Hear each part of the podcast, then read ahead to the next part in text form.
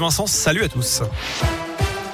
Et à la une, le président ukrainien demande que la Russie soit tenue responsable pour crimes de guerre. C'est après l'onde de choc provoquée par la découverte de nombreux cadavres dans la ville de Boutcha. Volodymyr Zelensky s'est exprimé cet après-midi en visioconférence au Conseil de sécurité de l'ONU. De son côté, le représentant permanent de la Russie aux Nations Unies conteste les accusations ukrainiennes. Et puis le parquet antiterroriste français annonce lui l'ouverture de trois nouvelles enquêtes justement pour crimes de guerre. Des faits susceptibles d'avoir été commis au préjudice de ressortissants français en Ukraine au cours des dernières semaines à Gostomel et Tcherniv. Un local du secours populaire en Berry-en-Bugey dans l'Ain vandalisé dans la nuit de dimanche à lundi, c'est ce que dit les progrès. Les voleurs sont repartis avec de nombreuses denrées alimentaires et des produits d'hygiène. Et puis un vol pas banal dans la région, 22 bovins ont été dérobés dans la nuit de jeudi à vendredi dernier à Saint-Pierre-Roche dans le Puy-de-Dôme. Le préjudice est estimé à 18 000 euros d'après la montagne.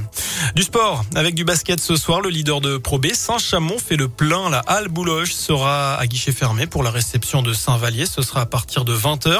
À la même heure, Vichy-Clermont est à Tours.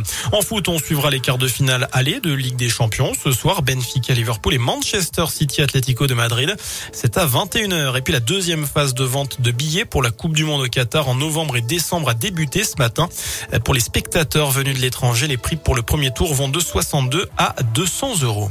Enfin, dans la région J-1 avant l'ouverture de la Biennale internationale du design. C'est la douzième édition chez nous à Saint-Etienne. Elle va durer quatre mois jusqu'au 31 juillet avec un thème, les bifurcations et un continent à l'honneur, l'Afrique.